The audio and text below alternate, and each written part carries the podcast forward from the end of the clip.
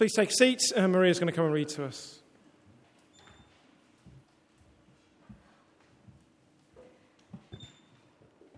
The reading is Second Samuel chapter six and can be found on page three hundred nine in the Red Bibles.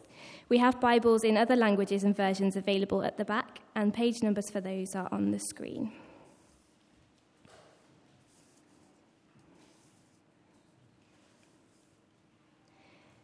David again brought together all the able young men of Israel, thirty thousand. He and all his men went to Baalah in Judah to bring up from there the ark of God, which is called by the name, the name of the Lord Almighty, who is enthroned between the cherubim on the ark. They set the ark of God on a new cart and brought it from the house of Abinadab, which was on the hill. Uzzah and Ahio, sons of Abinadab, were guiding the new cart with the ark of God on it, and Ahio was walking in front of it. David and all Israel were celebrating with all their might before the Lord, with castanets, harps, lyres, tambourines, rattles, and cymbals. When they came to the threshing floor of Nacon, Uzzah reached out and took hold of the ark of God, because the oxen stumbled. The Lord's anger burned against Uzzah because of his irreverent act. Therefore God struck him down, and he died there beside the ark of God. Then David was angry because the Lord's wrath had broken out against Uzzah, and to this day that place is called Perez Uzzah. David was afraid of the Lord that day and said, "How can the ark of the Lord ever come to me?" He was not willing to take the ark of the Lord to be with him in the city of David. Instead, he took it to the house of Obed-edom, the Gittite. The ark of the Lord remained in the house of Obed-edom, the Gittite, for three months, and the Lord blessed him and his entire household.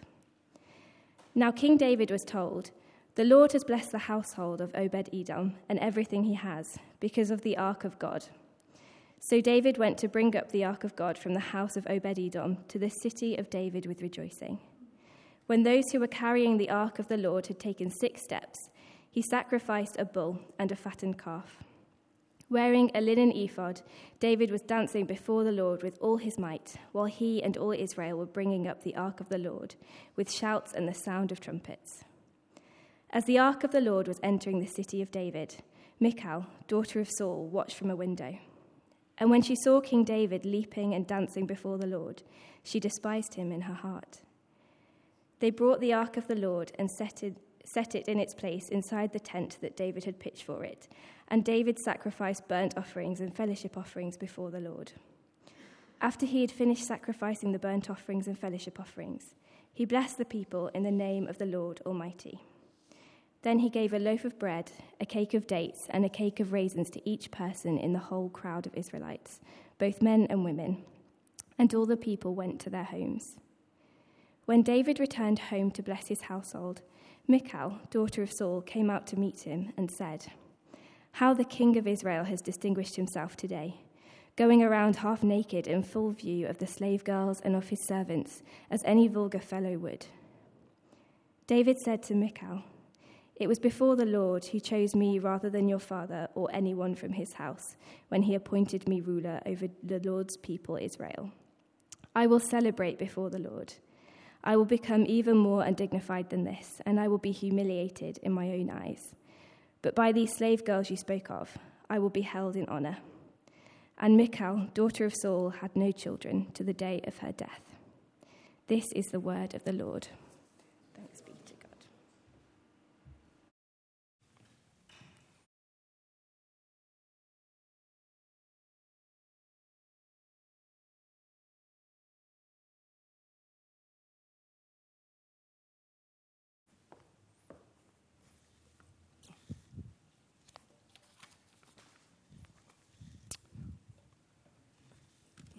Well, evening, everyone. It's uh, it's a pleasure to be with you tonight, though I must confess I'm not used to preaching with such surroundings, so um, let's pray.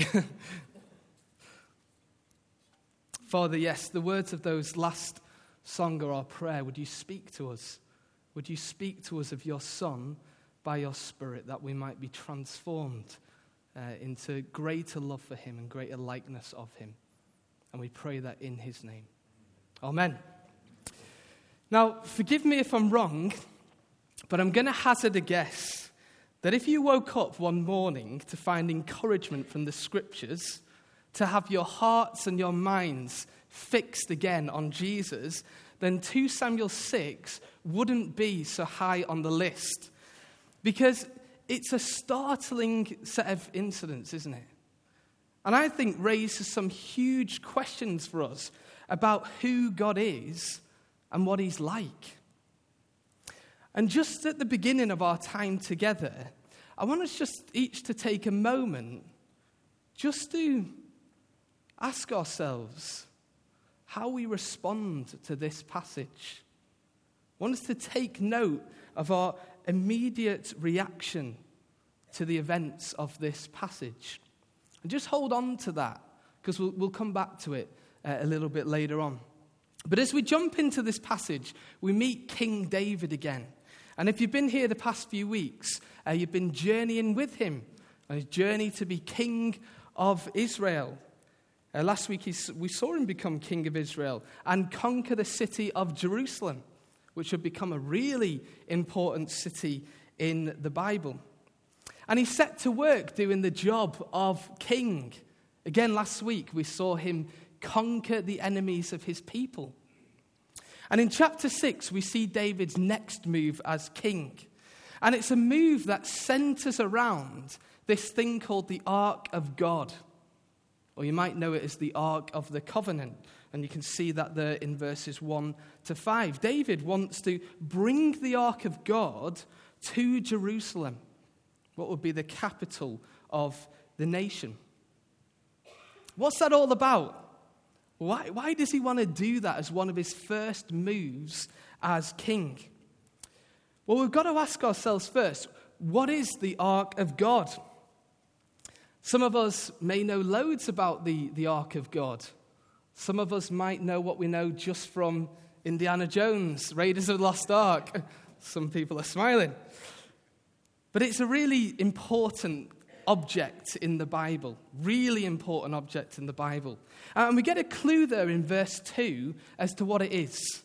See there, the Ark of God, which is called by the name of the Lord God Almighty, who is enthroned between the cherubim on the ark. So the ark's this piece of furniture made just after the Exodus, and it's a throne. Not just any old throne, it's God's throne.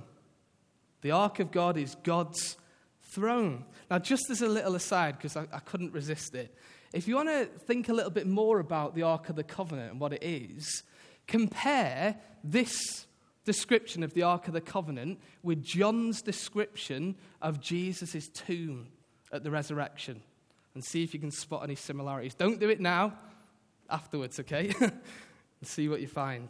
But this Ark of the Covenant, it represents God's rule and his reign. Represents God as king, the Lord as king. But even more than that, it, it's about the presence of God. It's about the presence of the Lord. Because remember, it's the Lord who is enthroned between the cherubim.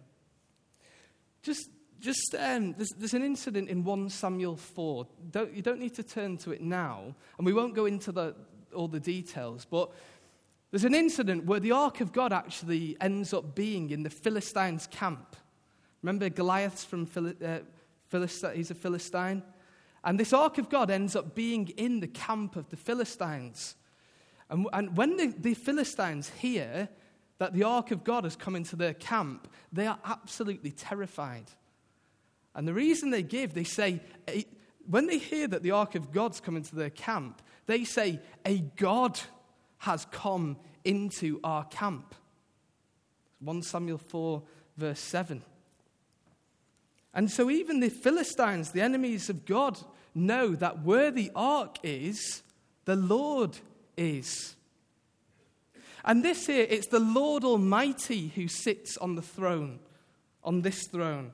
The Lord Almighty, whom Isaiah meets in, in, in Isaiah chapter six, and who, who John, in John twelve, he tells us that that's Christ that Isaiah saw. Christ is the Lord Almighty seated between the cherubim. And to this ark of God is where Christ is seated as king.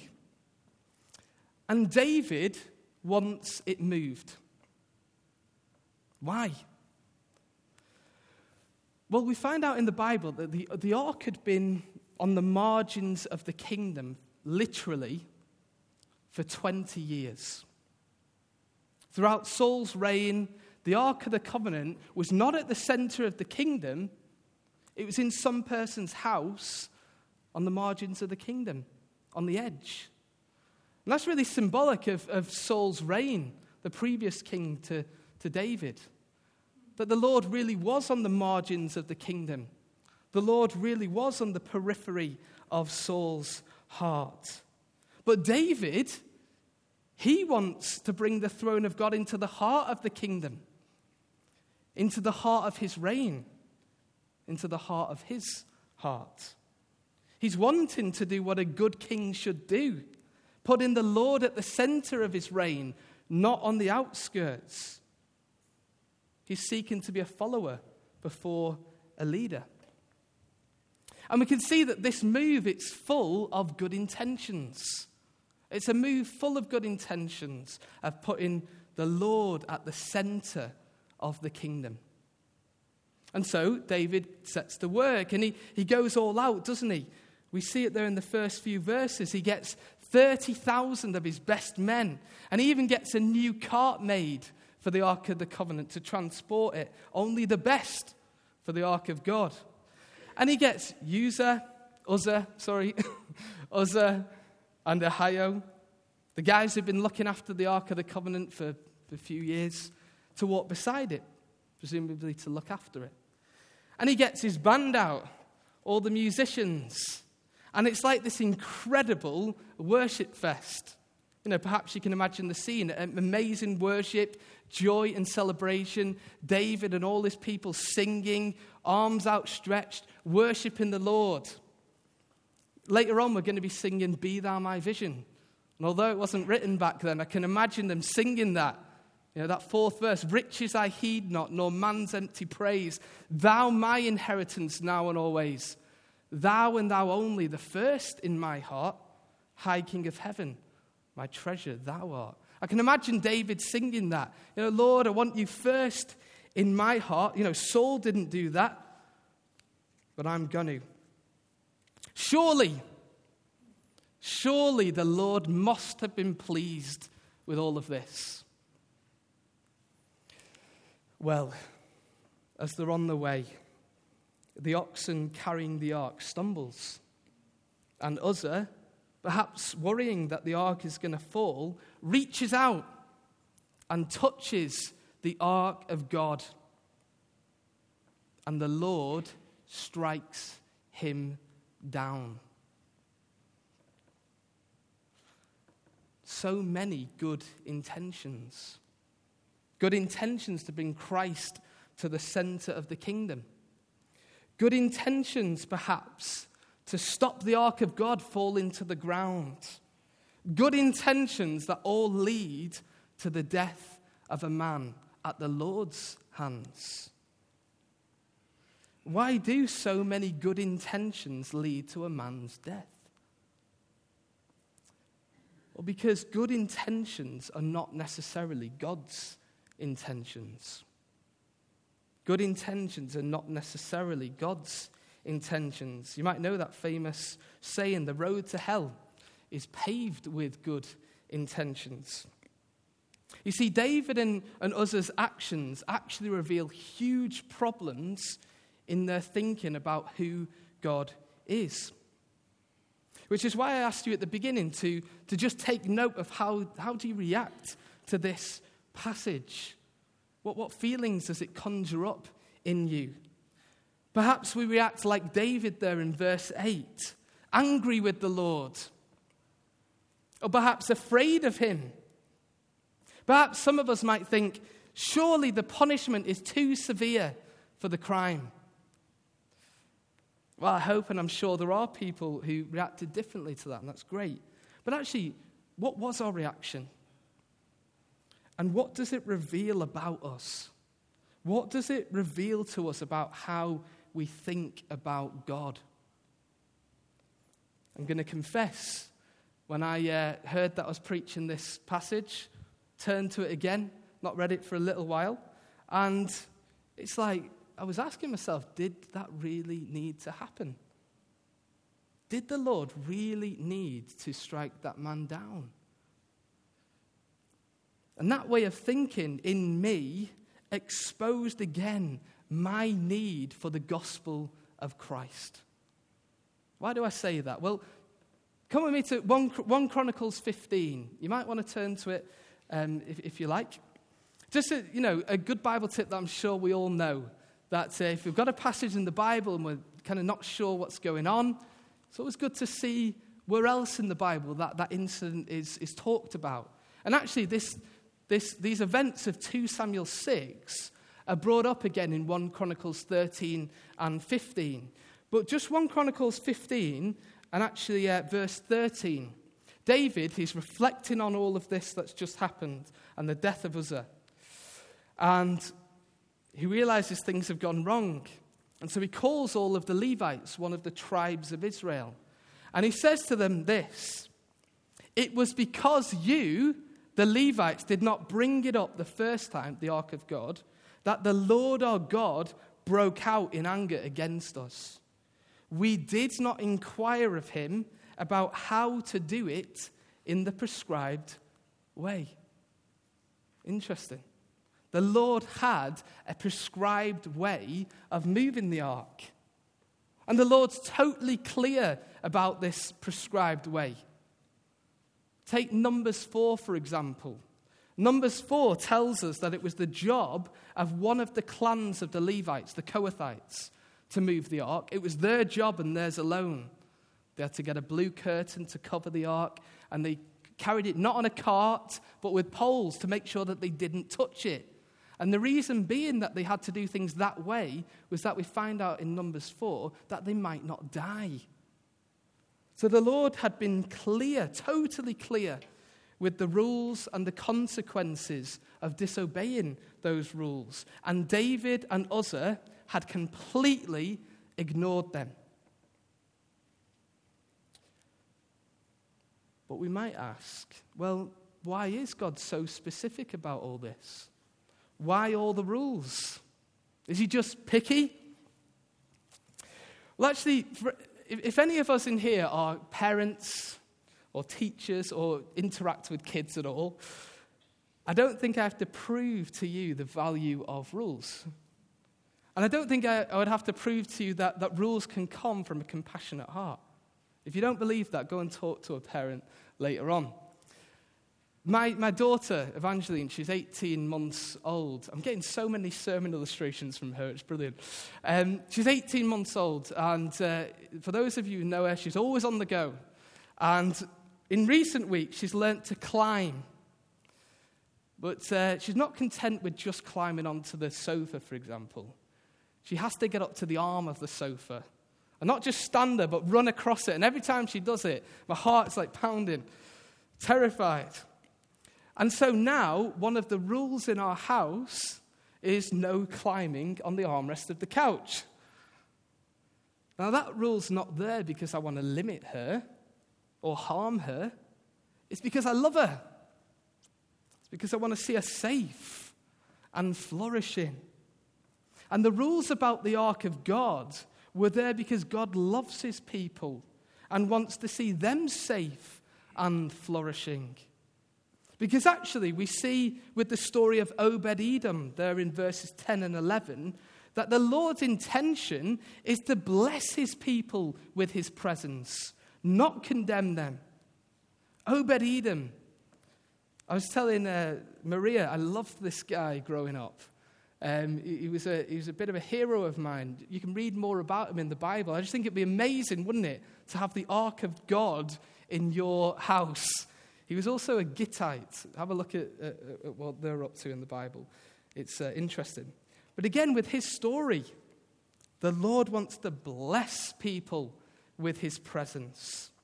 But it's got, and here's the thing, it's got to be on his terms, not anyone else's, not David's, not Uzzah's, not ours. Because the rules about the Ark of God, the rules about how it's transported, just show that you cannot just move God about on your own terms like David thought. We live in a world, in a society that thinks that we can do that. God's whoever I want him to be. I'll believe in God when he performs a magic trick in front of me. I'll believe in God when it suits me, maybe on my deathbed. It's on my terms, not, not God's. But also, the rules show that you cannot just approach the presence of God however we wish. That's what, that's what Uzzah believed. I can just come up to the throne of God. I can just touch it. No, like if I fancied a cuppa with, cuppa with the Queen, I couldn't just go waltzing up to Buckingham Palace. I'd be stopped long before I got uh, to the front door. We can't just waltz up to the presence of the Lord. But again, we hear this sort of talk when people say, you know, I can make my own way to God without Jesus, or I've got a connection to the divine. I've no need for Jesus. That, that's terrifying. And, it, and it's that kind of upside-down thinking that's exposed in this passage. Because just look from verse twelve onwards. David does it all again. He recognizes, he's seen that the Lord blesses Obed-edom with his presence. And he recognizes he's done it all wrong. He's done things with good intentions, but he's done it on his own terms, not the Lord's. And see what he does. David, First Chronicles fifteen, we find out he gets the right people this time, and he does everything in the right way. But there's something in Second Samuel six that's striking about what he does. See there in verses thirteen and seventeen, the amount of sacrifices. Like the priests carry the ark, and after six steps, he's like, stop! We need to sacrifice. We need to do some sacrifices. And then when the ark of God arrives to the place where it's meant to be, he does a whole load more sacrifices. Why? Well, because David finds God's intentions in the scriptures, and he carries them out. He learns that we can't just approach the presence of God as and when and how we decide, no matter how good our intentions, that it takes blood and sacrifice to approach the presence of God. It takes blood and sacrifice to approach the presence of God. But here's the amazing twist. The Lord Almighty, who is enthroned between the cherubim, he would shed his own precious blood that we might be brought into the presence of God. All those sacrifices that David offered that day were little pictures of the sacrifice that the Lord enthroned between the cherubim would, would make to enable people like you and me to come into the presence of the living God and know his blessing, not his condemnation. Isn't it a gracious miracle today when we read stories like this, that though each one of us, and we've already done confession, though each one of us daily transgress the laws of God, that we aren't struck down.